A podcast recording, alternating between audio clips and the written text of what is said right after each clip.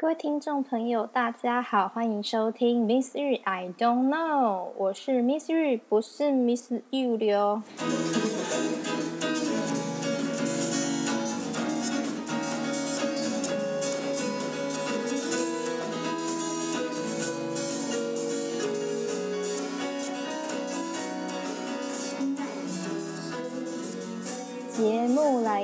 第四集，我们要来谈谈艺术治疗。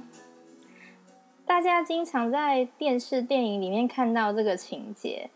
最有名的大概就是《寄生上流》里面穷人家的妹妹谎称她是美国留学回来的艺术治疗师，然后混进上流人家当家教。아잠깐제시카외동딸일리노이시카고 과선배는김진모그는이사촌。 嘿，就是这一段。那个妹妹她在网络上面随便 Google 一下，就可以糊弄那一个有点天然呆的贵妇妈妈，然后从有钱人家小男孩的话里面看出小孩的心理状态，还刚好误打误撞被他蒙到，然后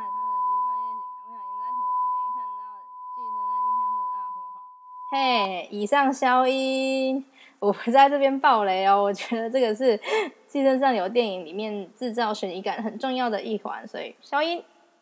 那也有很多其他的电影啊或戏剧，都会透过类似的情节来展现戏里面的小孩有什么心理创伤啊，或是障碍。那真的有这么神准吗？今天 Miss 就要来谈论，在我的教学现场经验当中，孩子或是大人的画作可以透露出什么秘密？那首先还是要先声明，不管是艺术治疗，或是我所学的疗愈教育，重点都不是为了把什么病给治好，而是透过艺术的形式，帮助我们某种程度的去了解孩孩子的身心状况、生理还有认知的发展、人际关系还有他的学习状况等等。那有了这些资讯，再透过其他的艺术活动来辅助，不管是音乐、绘画，或是舞蹈、律动、戏剧治疗，那再搭配学校的教育、医疗，或甚至是社工，还有通常我觉得最重要也是最难做到的是家庭的状态，还有教养方式的调整。这样多管齐下，才能让孩子得到治愈，或是回到一个平衡、安适、舒服的状态。所以，如果真的有病，或是怀疑有病，还是得要去看正规的医生哦。那今天会谈论比较多的是，在艺术治疗或是心理测验当中，经常会使用的一个技巧，叫做巫术人测验。简单介绍一下巫术人测验 （HTP），它是由美国心理学家贝克 （John Buck） 首先在美国的临床心理学杂志上面，他有系统的来论述这个测验。在二十世纪的六零年代，日本引进的巫术人测验，然后加以推广跟应用。那巫术人测验有很多不同的施作方式，还有解读的方法。简单的来讲，就是在画纸上面画出房屋、树还有人。那在台湾某一些的实验教育学校或是华德福学校，会用来当学生入学的参考，或是拿来判读孩子的发展跟学习状况。接下来我就要来谈几个我在学校任教的时候跟这个巫术人测验有关的，让我印象深刻的经验。那一样为了保护当事人，我会把关关键的人名、单位还有事件模糊掉。哎，我要不要直接宣称以下故事纯属虚构？如有雷同，就是雷同啦。好啦，来哦，来哦，纯属虚构哦。如如有雷同，请我喝大冰红，单压成二，麦挠。好。第一个故事是我刚进到一间华德福学校当艺术老师，那时候我对华德福教育是什么完全不了解，也没有也还没有开始上疗愈教育的课程。那只有在修教育学程的时候读教育概论，里面有提到的另类教育。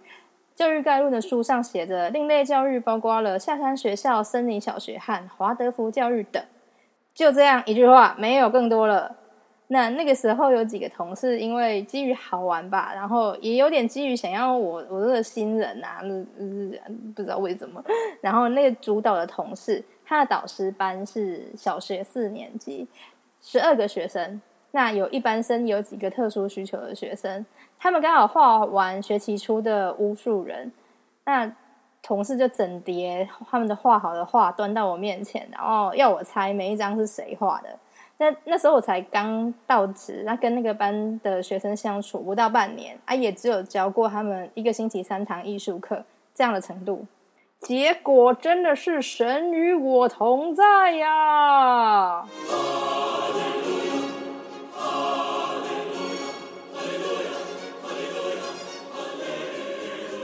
我每一张画都猜对是谁画的。这个故事不是说我多厉害，而是就像我们看一些伟大的艺术家他们的画作，会有所谓的绘画风格那样子，可以看出作品的年代流派。那更厉害的专家甚至可以看得出是真迹还是赝品。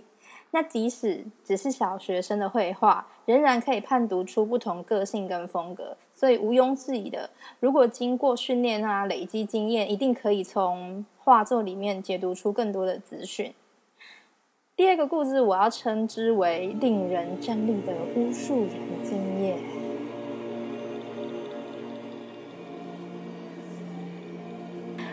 不是鬼故事啦，只是一个嗯，越想越不对劲的经验。那是在上一个故事之后的另外一个场合，那也是一群老师聚集在一起啊。老师们画的巫术人，然后同事又又很爱闹啊，然后就又拱我，帮大家分析大家画的东西这样子。那有一幅画的作者，他是两个孩子的爸爸，他画的背景就是很普通的风景，有远山，有流水，河边还有一个木栈道伸进河里。那中景是一间房屋，他在画面的正中间画了一个比例特别大、穿洋装的长头发的女孩子。我那时候就用轻松的开玩笑的口吻跟大家说：“哎呦，小桥流水人家哦，爱家好男人哦。”啊，可是你心中住了一个小女孩哎。然后大家我说完，大家就一直笑，一直笑，哄堂大笑，这样事情就这样过去了。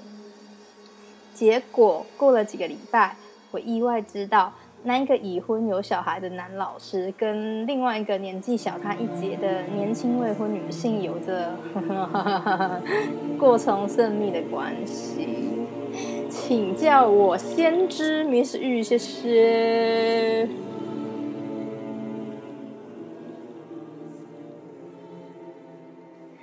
那接下来我要来分享一个，实际上我帮一个孩子进行了巫术人测验之后的我的分析。那也是要先声明，第一，这只是一个参考，不是什么诊断，也不是标签。有可能同一个孩子，他一个学期或半年后再做一次一样的测验，可是情况完全不一样。那我的经验里面也有判读的结果出来，是孩子的发展反而倒退的。通常的情况下，并不是他真的身心理上有什么逗丢了，通常不是啊。但是也不能忽略，有可能代表孩子在那个时候真的有发展斗退路的状况。比如说，他妈妈生了新的弟弟妹妹，那孩子为了争宠，为了引起大人注意，就有可能出现退化的行为哦。那再来，Miss 玉也不建议家长或者是没有足够经验的老师自己在家里或教室里面带孩子操作巫术人测验。前面有提到过，现在也很容易 Google 到很多相关的资讯。巫术人测验它有很多不一样的操作，还有解读方式。那我等一下要分享的案例会省略说明很多的步骤跟判读的方式，而且是就我自己的经验跟学习来做的解读。并不是绝对或是必然，也没有什么因果关系，并不是说他画了这个就表示他一定是这样，不一定，因为这是孩子心理状况的评估跟发展的评估，所以我们通常也不会把它公开啦。我等一下会提到的案例会匿名进行，而且我也经过了孩子家长的同意，而且也只是举出其中的一部分的举例而已，并不是整个巫术人测验的全部资讯。那更重要的是，我们不用告诉孩子这一些。我判读出来的东西哦，一旦告诉他们的话，也就会很容易影响到日后，如果我们要再次进行这个测验的话，效度就被影响。这也是为什么大人或是年纪大一点的孩子，并没有很适合采用这个无数人测验，因为大人或年纪够成熟的孩子，他或多或少都知道这个测验的意义了，就会画出出于意识的图画。讲白话一点，就是会变得不准了啦。那因为 Podcast 是个只听得到声音、看不到实际画作的媒介，所以我也试着用中性的口吻来描述，尽量让大家心中也有一个画面跟图像这样子。好，以下案例的主角叫做小新，蜡笔小新的小新。那我在他大概二年级的时候，帮他做了巫术人测验。好，第一个部分是房屋，他画了三角形的屋顶，表示他懂得敬畏天地还有神灵性的力量。因为他妈妈是基督徒，然后也会带他一起去教会，所以有信仰的孩子通常不太需要担心这个部分。那四方形的房子代表身体很稳固结实的房子，就表示他身体长得很结实健壮。那小心他画的窗户数量有点多，表示他的感官全部都打开，接收各方的讯息。那内外在的讯息互动很频繁。那我们在第一集有说过。孩子是全身的感官都打开在接收讯息的，有时候能够适当的开关感官，反而比较能够保护孩子。所以，就小心的情况，要避免孩子到声光刺激的地方，避免接触太多的三 C 产品。但他的门有画门栓，表示他可以好好的管控接收到这些外界来的消息。再来是树，树叶代表灵魂，树干代表情绪和语言，树根代表了肉体。前两个部分，树叶跟树干看起来蛮正常的，但小心他没有画树根，有可能有两个原因。第一个原因是他身体真的不舒服，那时候他刚好贪玩去爬栏杆，结果摔下来手断掉，骨头断掉。那另外一个可能就是他没有想过可以画树根，因为我们平通常不不会看到图以下的树根嘛，所以他就没有想到要画。那最后一个部分是人，人表示他对自身的感受。目前小心画的人没有头发、鼻子、耳朵、手指跟脚掌，也没有穿着，可能他对自我身体的意识感知比较少。那也可以呼呼应到没有画树根的部分。那我们可以做的是，可以帮他按摩头、跟脸、跟手、跟脚，稍微用一点点力道，不用他痛就好。那有没有用精油都没有关系。那提醒他，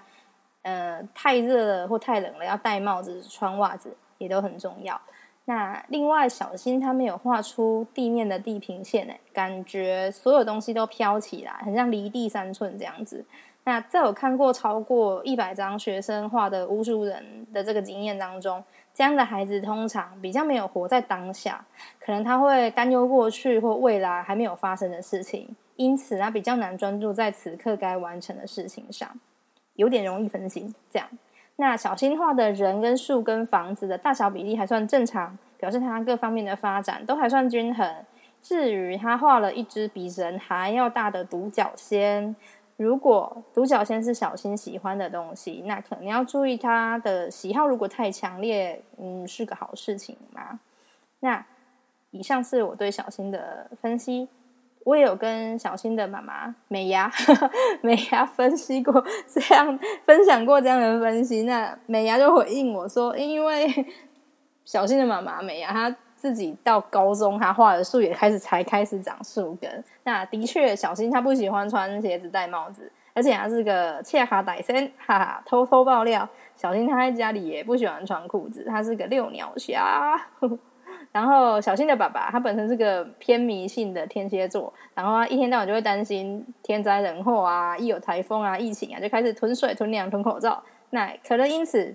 小新也比较容易担忧还没有发生的事情。这个 Miss 有见识过，当年新冠疫情持续一段时间的时候，小新他超级担心爸妈或是自己会确诊，所以他就在家里穿好全身的那个防护帽子，遮着整个脸那样子。结果他爸爸妈妈真的确诊的时候，他反而很淡定。安呢，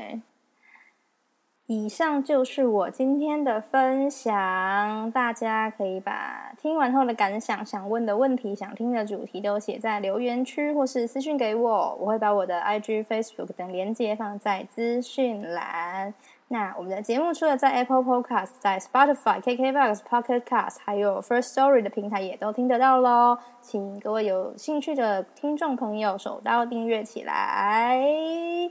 更欢迎透过各个平台小额赞助 Miss 玉用一杯咖啡、一杯奶茶的钱钱来支持 Miss 玉还有这个节目，感谢大家。今天的 Miss Yu I don't know 就录到这边，愿大家的智慧与声量，并神女人爱你们的心都一同增长，拜拜。